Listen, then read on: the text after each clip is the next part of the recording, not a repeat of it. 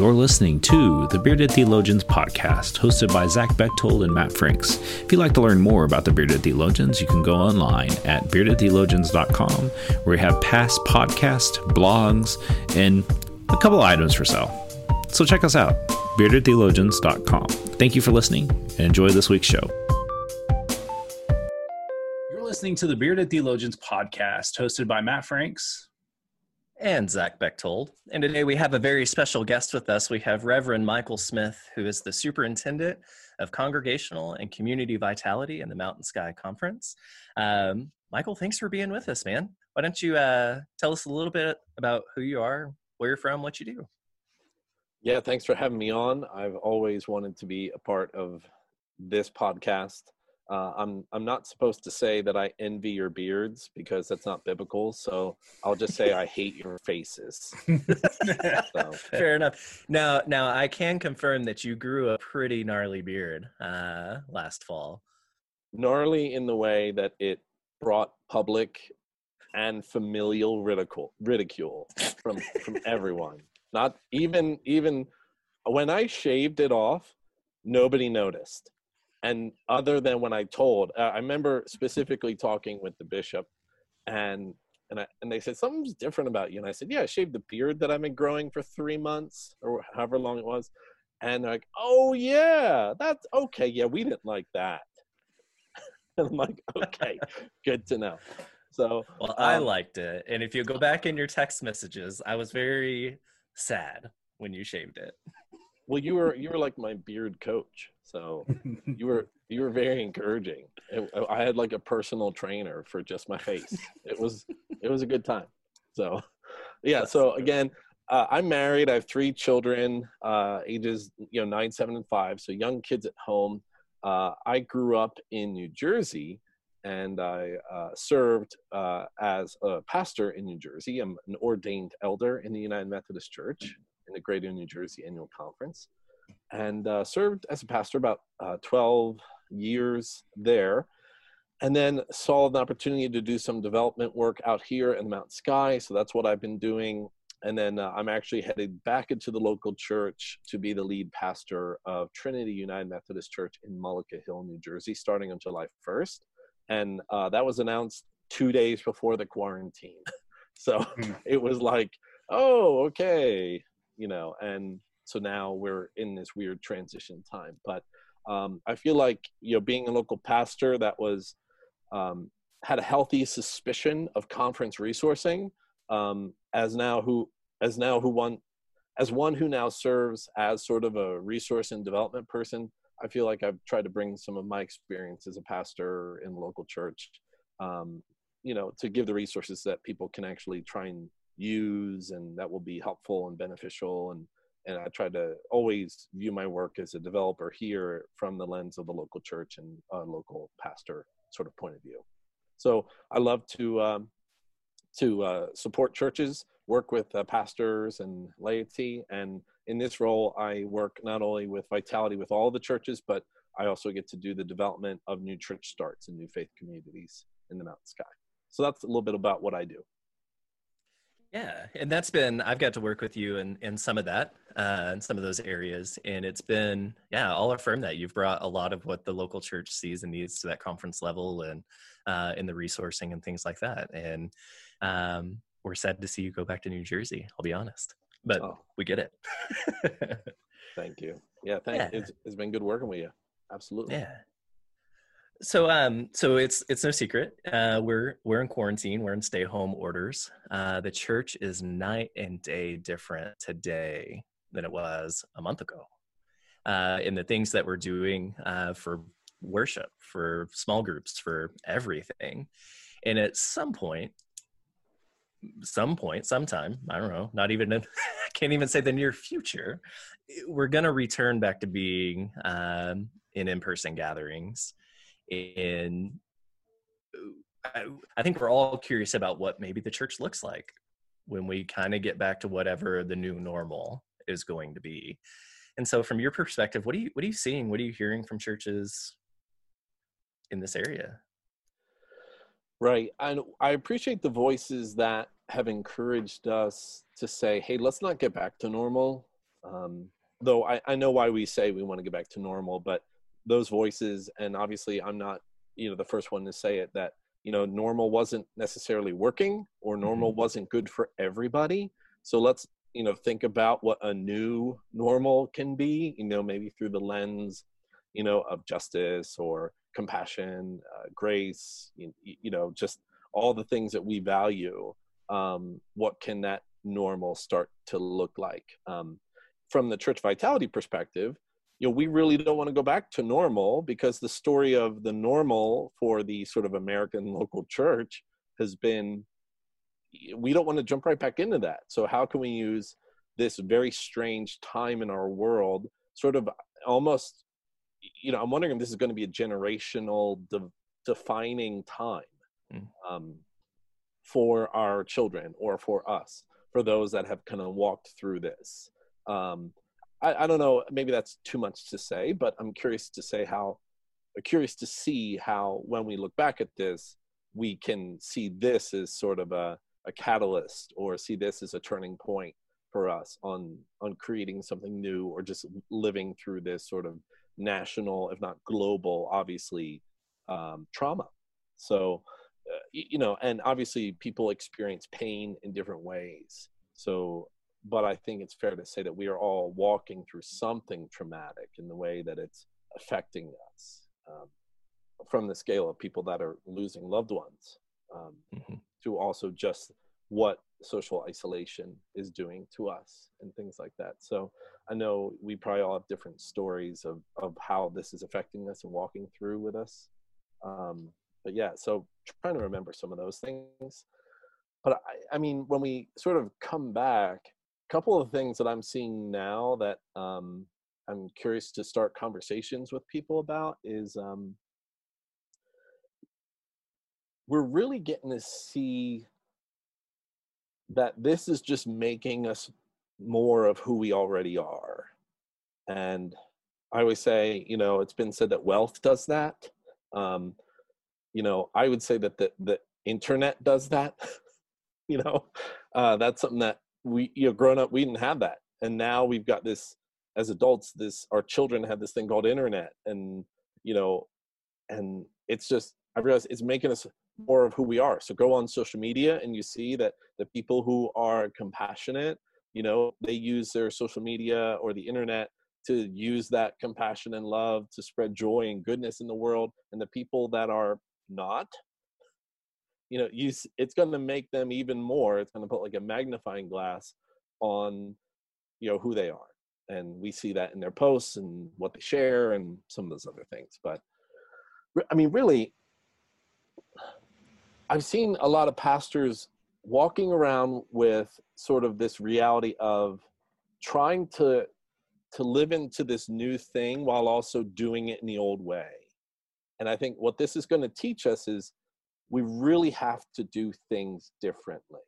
So, what are really the core principles that we need to kind of like lean into versus how do we just do what we've already done and but put it now on a video or put it you know for online in a digital world so um but i see, I see the i mean the funny thing is uh, i see the tension when i talk with pastors about offering new types of services or goods or worship or discipleship, you know, whatever sort of commodities that we offer within our church world, they're seeing the tension between my people don't want to do this.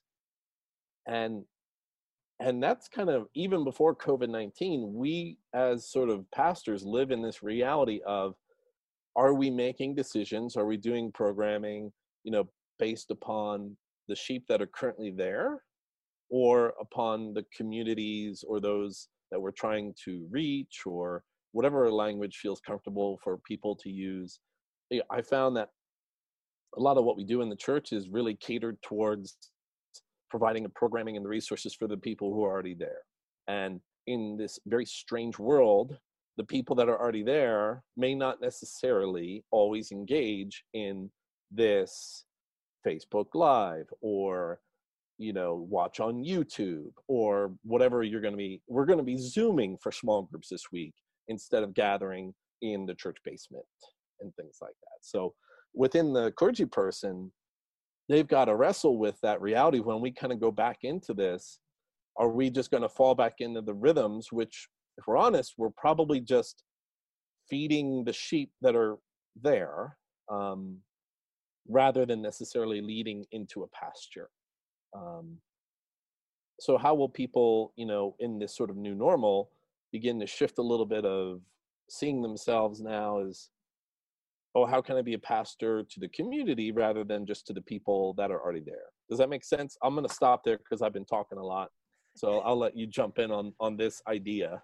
No, I I, th- I think you're right. Um, I think I think that that's the big pushback is that um, there are people like there are clergy that know they need to do something different. They just don't know what that looks like.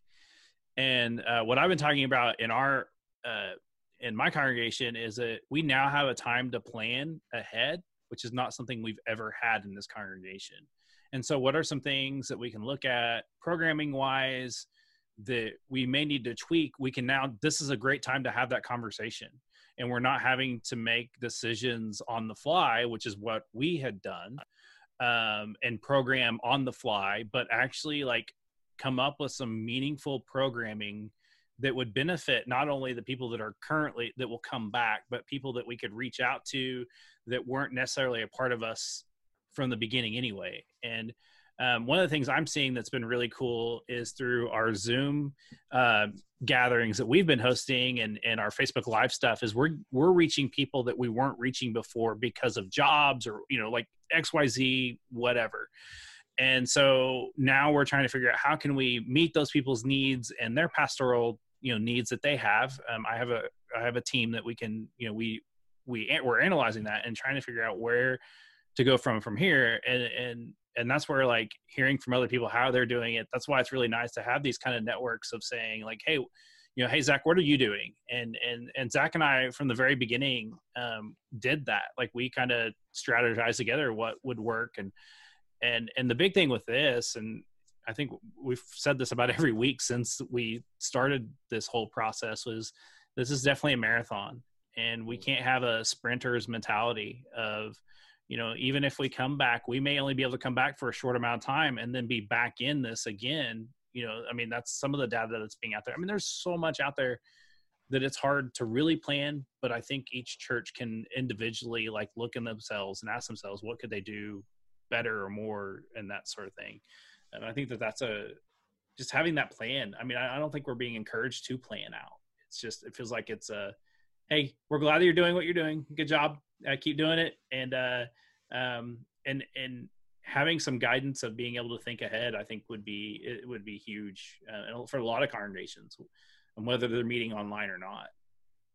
Because right. I don't know about I don't know about your guys' conference, but I would suspect in our conference we have a lot of churches that are just not meeting because they don't have the digital means. Um, and i think um, and that's a hard thing to understand is that like if you live in a, in a community that you can have technology it's great. But you know there's a lot of communities i know in oklahoma that don't necessarily have that technology.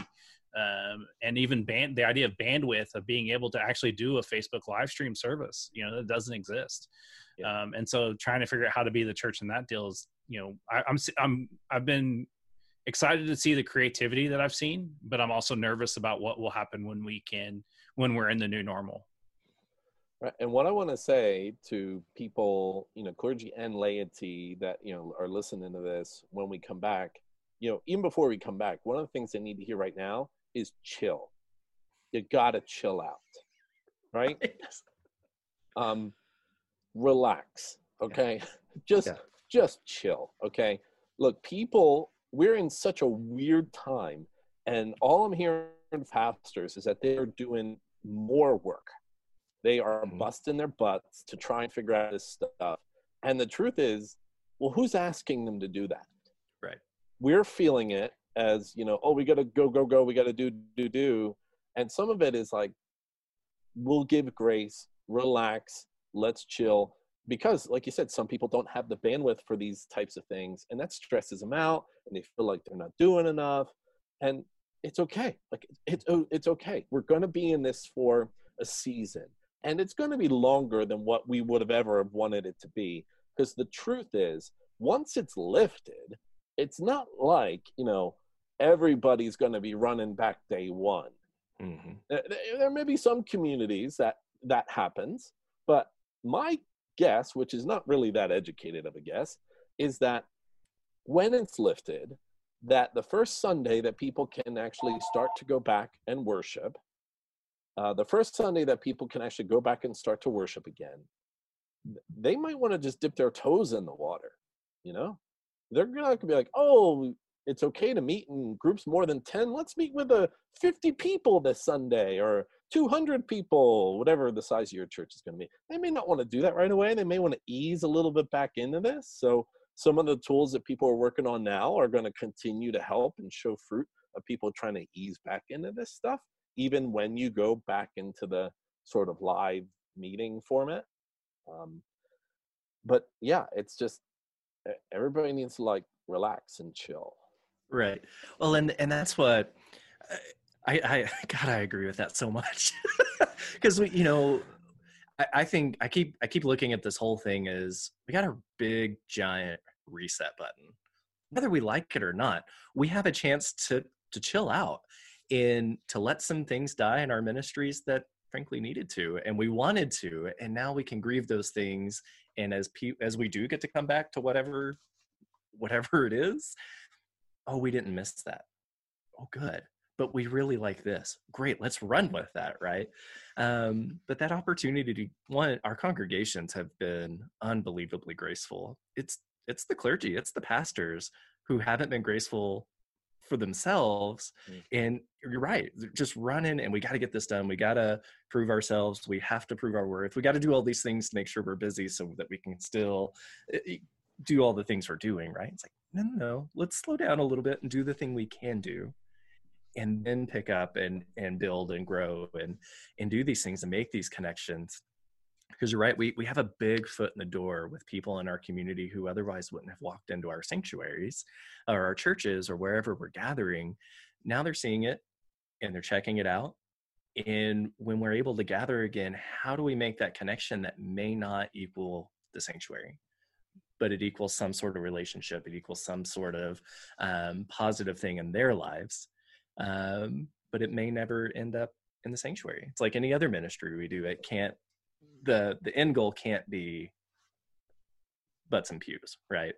But how do we how do we notice oh these people are engaging they're curious how do we reach out? How do I we thought continue I that thought that was the uh, I thought that was the mission statement uh, that we're making disciples of Jesus Christ for butts and pews.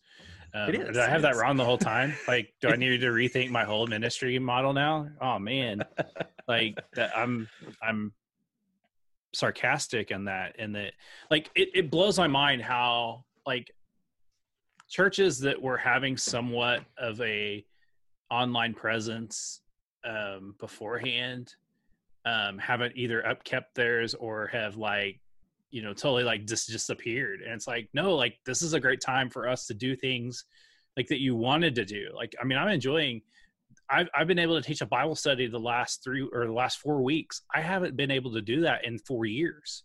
Um, and and now i have time to do those sort of things. I'm able to lead prayer groups um, and, and i haven't been able to do that in a long time. And and and we're getting new people to connect to those um, and I, and it's making a di- i know it's making a difference. And i think that you know this whole idea of clergy like like you do need to slow down and and like it will be okay. Like because if you can be a calm presence for your people your people need that just as much as anything else anything else you could put out there. I mean you know if you're doing a video blog every week or every day man like stop. Like that's not your people have tuned out four weeks ago. Um and and to be open to some new creativity on some things that maybe you wanted to do but never could before because maybe you didn't have the time or the um uh you know whatever. And i think that that's key. Like i think people need to hear i think churches and church leadership whether it's clergy or lay staff or you know whoever you know to really lean into it will be okay and just let's pace ourselves. And like like you posted in the chat people place priority and passion and just connect those there's a way to connect that even in this digital time that we're in. Um, and even for the non-digital i mean there are ways that we can connect non-digitally too. Right. I mean th- that's how i see vitality through those through that lens or i call it a frame. It's sort of like you know you know the l7 square you know look at you know i just think sandlot when i hear the word l7 100% 100% so um but those are four pieces of a, a picture for me or I, that's why i call it a frame. So if if the center of this frame is going to be a vital church or a healthy ministry or whatever language you feel comfortable with um, then i think four of the pieces to this are people place priority and passion and what's interesting is I've, I've tried to roll some of these things out uh, i've talked with people about these things and then i've kind of reevaluated in light of what is COVID 19 teaching us about these things. And some are still the same, but I, have had to adjust them a little bit. Because um, I think this has been, this time has been teaching us even more about what really matters. And I think it's, these are four words that I think can be interchangeable, or maybe you could find some other things. But I think these are just four elements for me that I think are important. You know, every church has a place, it has people. Every church needs a priority and needs a passion. Mm-hmm. So, um, so I wanted, if I could, kind of just chat through each one a little bit. Please. I love, love your feedback and yeah, sure. So, so, I mean, one of the things that that I kind of lean back into with these four P's, as we call them, um, is the word that's kept coming up in my mind has been production. Mm. and and i've just that's it's just kept coming to me coming to me production we are like producing things. And i think there's people that have written on this i'm a pastor not a producer. Maybe that's where it's coming in my mind kind of a kind of a concept because we're asking people to get into this digital world and do these content things and and the thing that I thought about is at the end of the day, it's still about people and not production. And what I mean by that is this principle, before, now, and after, I think is going to be the same. People are going to give grace if you don't have the slickest of things. And in fact, I think we've probably all sat in really slick performances, really well done.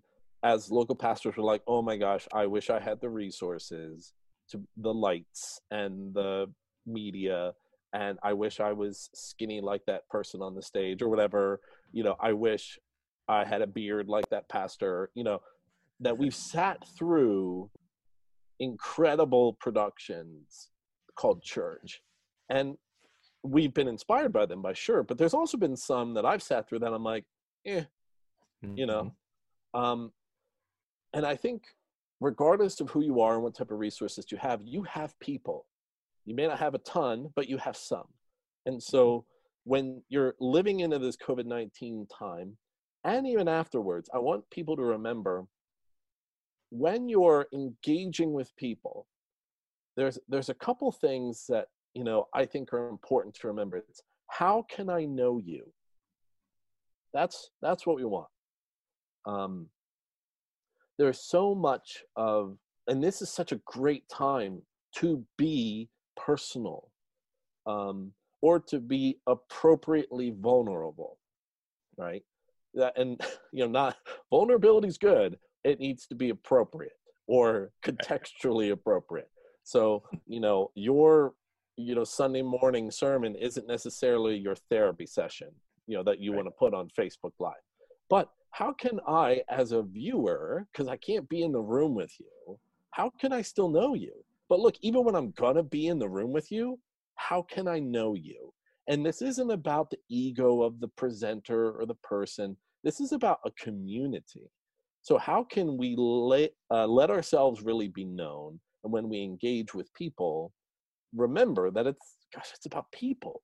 I think most of us who feel called into the ministry have this idea of we wanting to work with people and uh, you know sometimes i meet people in churches that they don't like people and they struggle because this is a people quote unquote business you know so we have to remember at the end of the day as much as we're trying to edit edit videos and social media stuff and online giving and all that stuff. It's just a, it's about people. So how is it that when you're doing all of that content, it still gets back to the heart of you have a time to be face to face with people.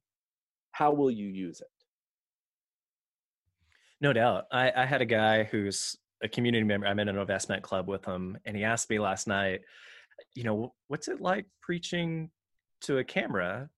And you know, I jokingly said it's not any different than preaching to the a room full of people. You know, the the camera gives you about as much feedback sometimes, uh, you know, and jokingly, but it's really not when when you remember it. It's about the people who are either engaging you in person, uh, in person, or right now through the digital.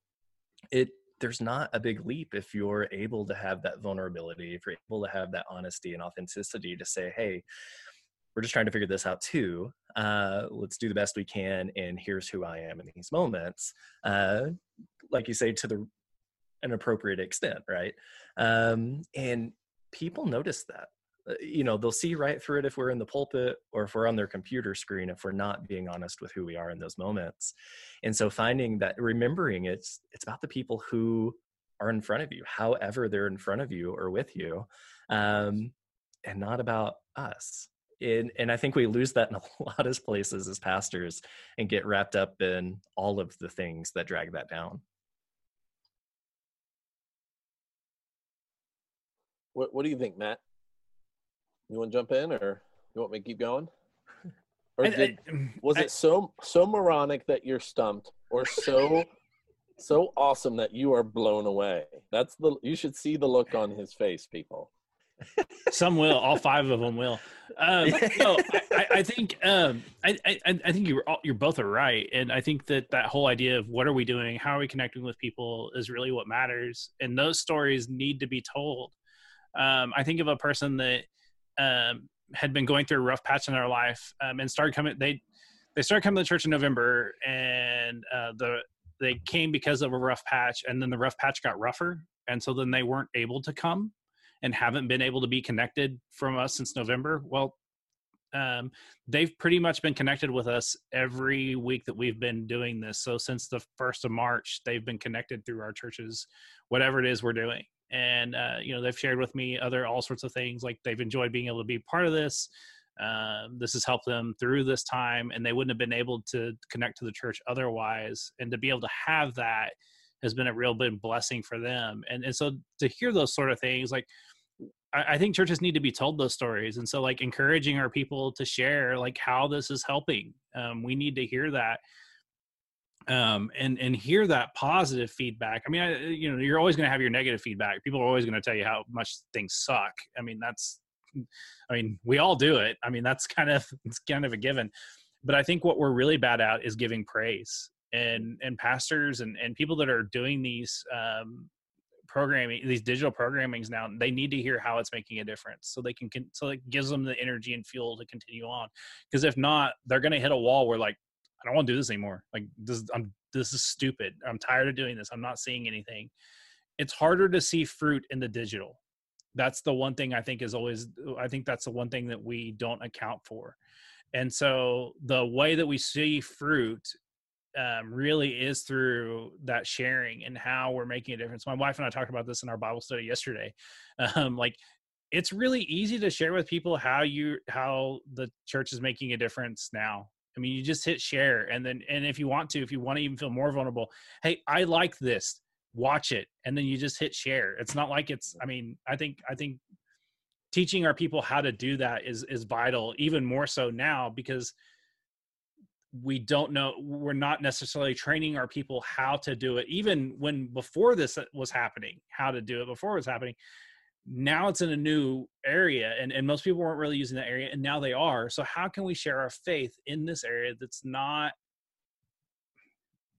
um not negative you know i'm trying to say like it's not that bad way of doing it but it's like a healthy way of saying hey my church does this bible study. I'd love for you to be a part of it. You can watch it here and you can catch up with you know those sort of things like training our people how to share the positive. We, we've got to do that better. So that way i mean we weren't doing it well in the beginning um, and we need to continue like we need to develop ways of doing that for our congregants now so that they can be equipped to share you know share the good news.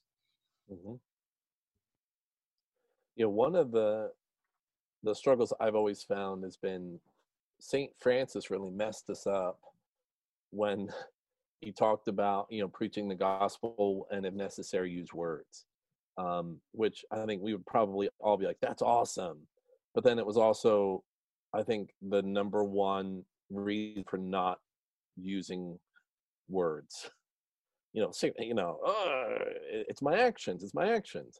Yeah, yeah, yeah, absolutely. Don't be a jerk, you know. Um, but then, you, how do we share the good news? How do we tell the story? That will require action, but also require words. And now we're in a season of digital storytelling. I can't get up in front of a room of people and tell a story. I'm behind a screen or a camera or something, and at the end of the day i still have to use my words i you can't you know as much see it um you know as much as we have an opportunity to use our words as well as our actions. But i'm always you know when we're talking about like missional engagement i'm also wanting to remind people that you know at the end of the day we still may need to invite people. We still may need to build relationships. And by the way we should build relationships and not just for the sake of inviting, but just period. Um, you know, so, so some of those principles. Go ahead, Zach. No, I, I, I think that's the one of the most important things that we sometimes miss in the church is it's this to share the good news means you go out and you're inviting somebody to something else, whether it's church or bar church or small group, whatever, right? Um, and really, it's just inviting people into a relationship with you and the people around you and those relationships grow and and yeah we whether we're in person or digital we don't often see how that fruit plays out it's much harder in the digital but as pastors we have hope that the things we do and say and are a part of affect people enough that they go and they think and and they share it with people somehow you know? We almost have a leg up in the digital world that we can say hey like and share this right? Super easy. Um, but at some point there has to be a relationship with people they're sharing it with uh, both both digital and person and, and you're right it all points back to you know you and i having this relation relationship strong enough that we can say hey have you ever thought about this? This is something i'm wondering about. What are your thoughts? You know? Uh, or here's where i've seen god at work during quarantine you know or here's where i find hope today. You know we share those things with the people that we have relationships with and sometimes those are really deep strong meaningful relationships and sometimes they're very fresh and we're curious and excited to share these things and have these conversations and you're right uh, we don't often do a good job of talking about those things uh, as clergy either um, outside of the pulpit we sometimes do a pretty bad job of building those relationships and sharing those stories and having those conversations. Yeah, I just think at the end of the day, it's got to be people over production. mm-hmm. And I totally in, agree.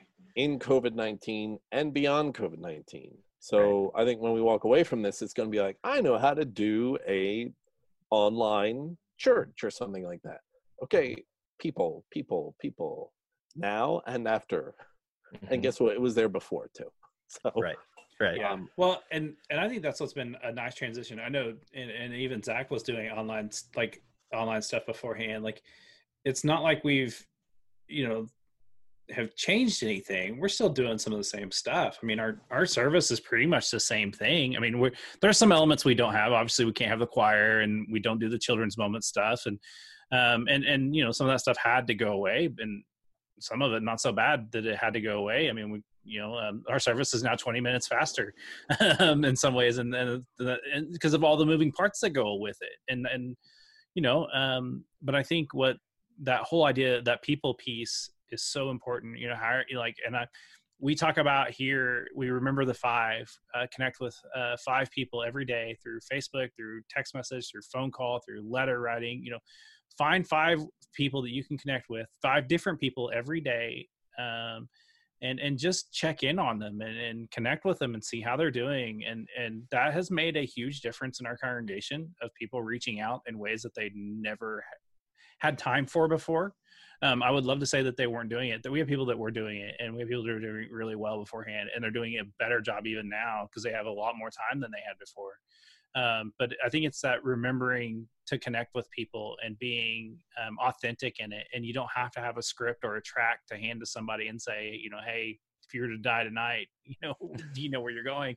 Um, I, there are way better ways to handle faith relationships, and it's as simple as just being honest and saying, hey, you know, like pastor said this on Sunday. I didn't agree with it or I didn't like it or I it's it's what'd you think about it? You know, if they went, you know, or they listened and it's like, you know, having like encouraging our people and I think that's where encouraging and equipping our people to say, like, you have the tools to do this. You don't have to have the degrees. You don't have to have the classes. Like, you know, you you really have what it takes to talk to to people and connect with people um, and and you just do it and you just share people how the faith is making a difference on you um, and and the way that people get that is pastors modeling it. And i don't see enough pastors modeling it.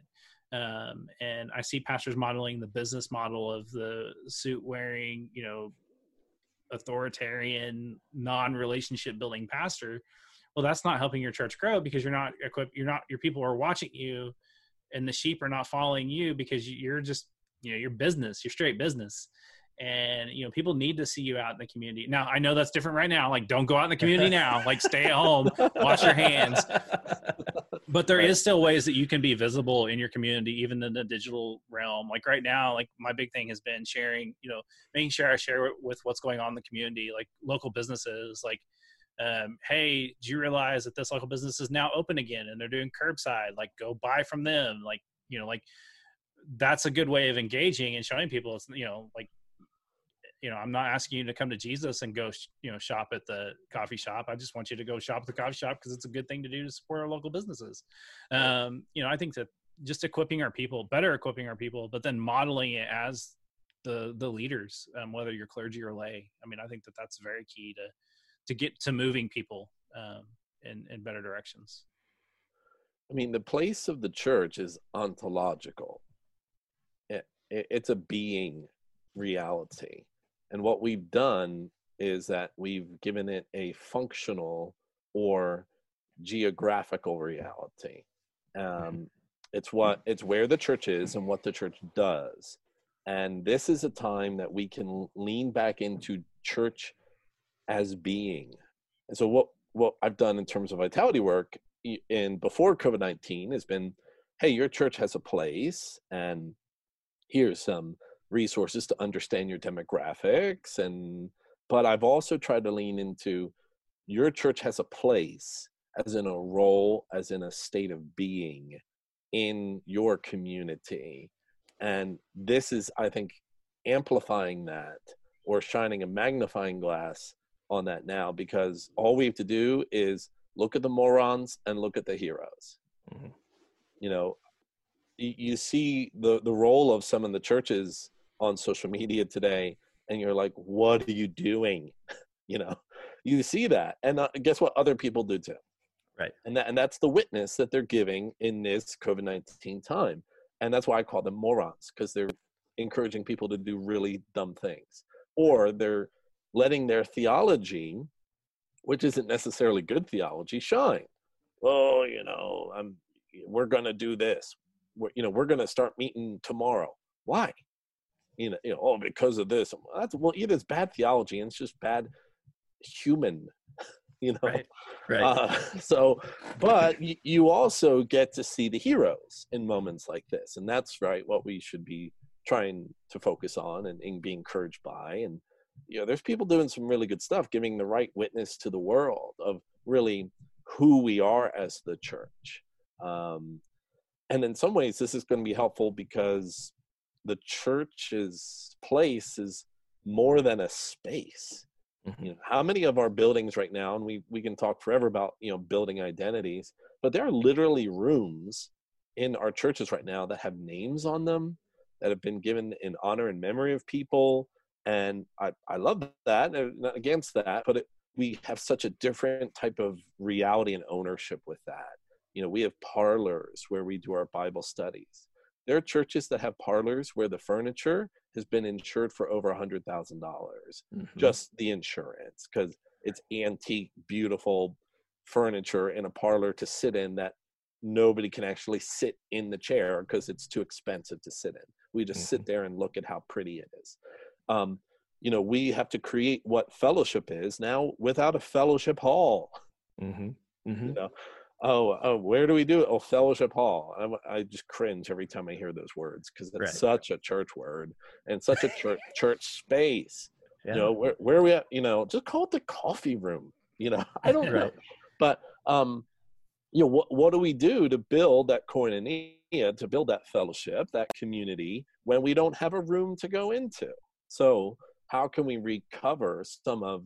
It's not just our demographics but Mhm. really what is the role of the church what is the place of the church every church has a place this is our place in this story of the community And I think I, I hope that's what this has done for us to make us go, oh crap, we can't use our buildings right now. What are we doing? What have we been doing that we can do out here or has already gone on? You know, whether it's supporting our local businesses or our food pantries or people, right? Going in uh, now that we can't go see our people who are shut ins and things like that. Are we picking up the phone? we doing these things? And if we haven't been, it should be a huge red flag for us and the church to go, oh crap, we we've missed some things here and now that we have to have to being forced to be, move beyond our physical space into other spaces that we do that and go oh here's where i missed a step here's where i can pick it up here now today and then how do i keep that going in some form or fashion in the future? You know finding that place for the church and if everything that we've done in our church and our local congregations is here in the physical building and none of it moves out beyond the doors or the parking lot what are we doing? You know our our place is not in the community our place is on the church property and it's not affecting our community one bit and if we shut our doors after this is our community going to go oh i miss them or are they going to even notice Mm. you know i mean that's that's really a lot of what we're looking at um i don't know that there's going to be this revival and, when and we're think all able to gather back in place. I think people are going to either go, "Oh, I did really miss that," or "It really wasn't all that important, and I just went." Sometimes, you know. Well, and I think that that's where it's going to be, you know, like going ahead and going ahead and planning. You know, what what's your first month going to look like? Even like even with the reality of like the first month may not come for two more months, but like what's that first month going to look like for your church? And and and I think you can go ahead and do that. Like we've already got a plan in place for worship for for three weeks, um, and what that's going to look like for us. And um, you know that to me like just having that little bit of planning i think we need to um uh you know be aware of that and to um have that complete honesty of like go ahead and like this is a great time. Sit down with your leadership you know whatever your leadership however you can uh, even if you have to send a snail mail saying hey here's a survey fill this out get it back to us as soon as possible like and compile that information um, to be able to move in a in a new way like um, I think that that would be very helpful for the time coming because there's going to be a time where we're going to be back, and if we're not ready, we're going to be you're going to be you're going to be far worse than what you were coming into this. Um, and I think we have to be we have to be on the forefront of that and be planning ahead, which is not something the church does well. Um, and and just be willing to do new and exciting things, and it doesn't necessarily have to be in the realm of your four four corners of your church and that's okay too like and that's been okay all along. So like don't think that you're just now giving this permission. You should have been doing it all along but now i think you can really open yourself up to that. And so michael you know it, it, do you have any parting words for us uh, as as you get ready to go? And then even like now you're about to head back into the local church so get ready for all those churchy words you're looking forward to uh, you know. Yeah I, I- for me i it's an interesting time because i'm i'm such a planner you know i i knew kind of going into this i thought oh my goodness i have to talk about something every week you know for the rest of my life you know that freaked me out and i i guess there's just part of my personality that was like I can't do this week to week thing. That will I'll I'll just I, I won't be able to live like that. So I started just thinking, how do I think ahead about stuff and plan and things like that. Um, I mean, basically, you know, the thing that I would say is, you know, understanding your your people, remembering it's about people over just production, especially in this time. Um, think about the role or your place. What is the place of the church in this time? Is it to keep doing what we've always been doing, or is it to lean into something new, uh, a new identity, a new witness? Instead of being the people that used to have the flea markets every Tuesday, oh gosh, we can't do that anymore, can we? But we can now live into this new role of, you know, whether it's through community engagement, uh, telling not just our story, but telling the story of other people, of the community and you have mentioned this in terms of what you folks are doing and being part of you know hey highlighting other people in the community telling their stories you get to be a voice for them and encourage them and that's what it means to be part of community um, i always help people think about priorities and i think this is going to help us remember that as much as we've tried to help people with discipleship pathways discipleship systems really covid-19 is teaching us that it's about engagement. So so whenever you're thinking about pathway or an intentional discipleship system or whatever is going to be the priority for your church, it has to involve engagement. And engagement is different than tracking things like attendance or dollars, which is good and we have to do, but we have to do things now through the lens of engagement. And so I think engagement of disciples rather than just discipleship systems or programs. And I think just a final word that I'd share is the 4P is just passion. And I don't want people to lose their passion with the stress of all of this stuff. And for me, kind of going back into the local church, I feel that urgency of right when we get back in, we got to go, go, go, go. And there's a part of me that wants to remember to rest, uh, to use this time to be rekindled, to adjust, to give yourself permission to take time off, even when you go back. You know, don't forget your um, uh, vacation time, your Sabbath time. Um, I don't want pastors to be just as busy on the other side of this as they were before or even during. I want them to use this time to think differently about stuff. And so some of that is you know, maybe the first thing you do when you are allowed to get out of your house is think about travel with family or friends, vacation, you know, not just get back into the building and do it the way we've always done it. Um, so that that's what that's what I want to kind of think about and and at the end of the day it's the hardest work to do in any type of you know pastoral ministry is the deep work mm-hmm. it's the foundational stuff um, so much of the urgency of this moment is creating production or busyness and we don't have the time or the space to do the deep listening or the work of understanding why we're doing it. So i can watch a church online just like i can watch a church in personal face-to-face worship and they can give me 17 different ways to support their ministry financially but they never tell me why, why I should. And so again, I see a lot of like, hey, you can give 17 ways to our church right now.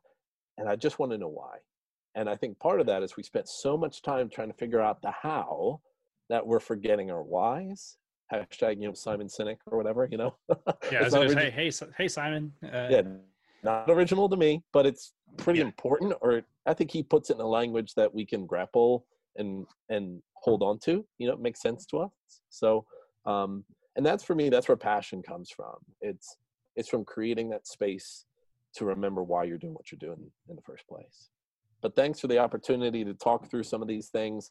There's probably a ton more we could have discussed or gotten into but i just appreciate the time to talk and to chill out with you guys and encourage you a little bit. So hopefully this for is sure. encouraging to people yeah. yeah. no, thank you. You have an open invitation to come back on and unpack anything. we appreciate your time. Uh, but we're not, but we're not like logistical movers. So like, don't ask us to move because we're definitely not the worst, at best at picking up boxes. We like to stare at boxes, but we won't pick them up for you. Sorry, it's just That's not how we operate. um, and so we want to encourage you to go to our website at beardedtheologians.com and check out all of our uh, great content that we have up, and uh, you know, just check out all we have. You know, this would be a great time to buy a coffee mug because I know you need another one um, or even a t-shirt because that one t-shirt you've been wearing for three weeks is probably time to change it. And so, you know, add to your collection. And so just check us out at beardedtheologians.com. And so for the Bearded Theologians, I'm Matt Franks. I'm Zach Bechtold. Thanks for checking us out. Thank you for listening to the Bearded Theologians podcast. Don't forget to like, subscribe, and share on all social media outlets. You can check out old episodes and more information at beardedtheologians.com. Thanks for checking us out.